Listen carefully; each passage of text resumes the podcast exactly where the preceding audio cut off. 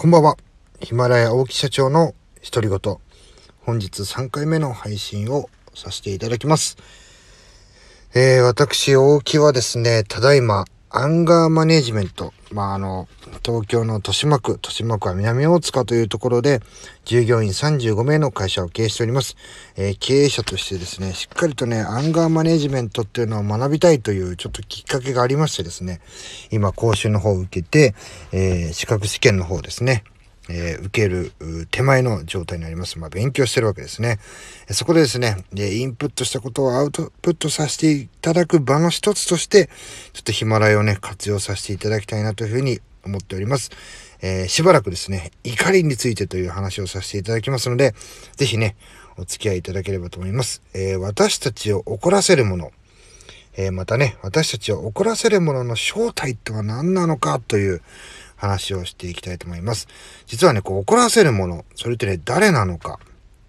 またね、えー、どういった出来事なのかというのをですね、皆さんこう着目するんですけども、実はね、その正体というのはね、自分の中にあるということなんですね。えー、誰かが怒らせるわけではない。え、出来事がきっかけで起こるわけではない。実はね、それはね、怒らせるものはね、自分の中に持ってますよというところをですね、まず理解するところから今日というのはですね、始まっていくわけなんですけれども、じゃあね、その怒らせるもの、自分の中にあるものの正体って何なのかってですね、〇〇はこうあるべきだのべきなんですね。こうべきってわかりますか？例えばね、私だったらね、もうね、いち早くね、行動すべきとかね、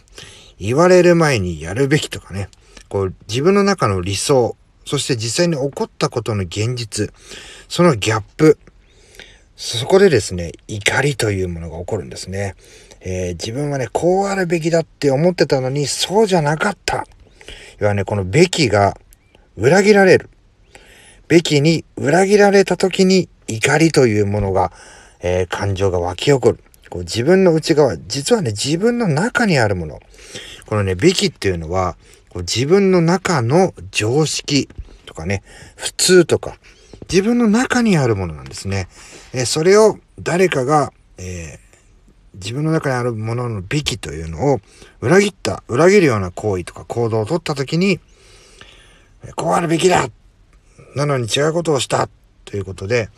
えー、自分をね、じゃあ自分の中の常識が崩れたわけですから、自分がね、恐怖とか不安とかにさらされるかもしれない。そういった防衛反応、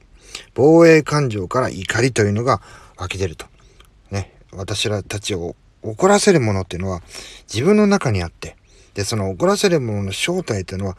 自分の中にある常識とか普通とかね、そういう自分の中にある感情、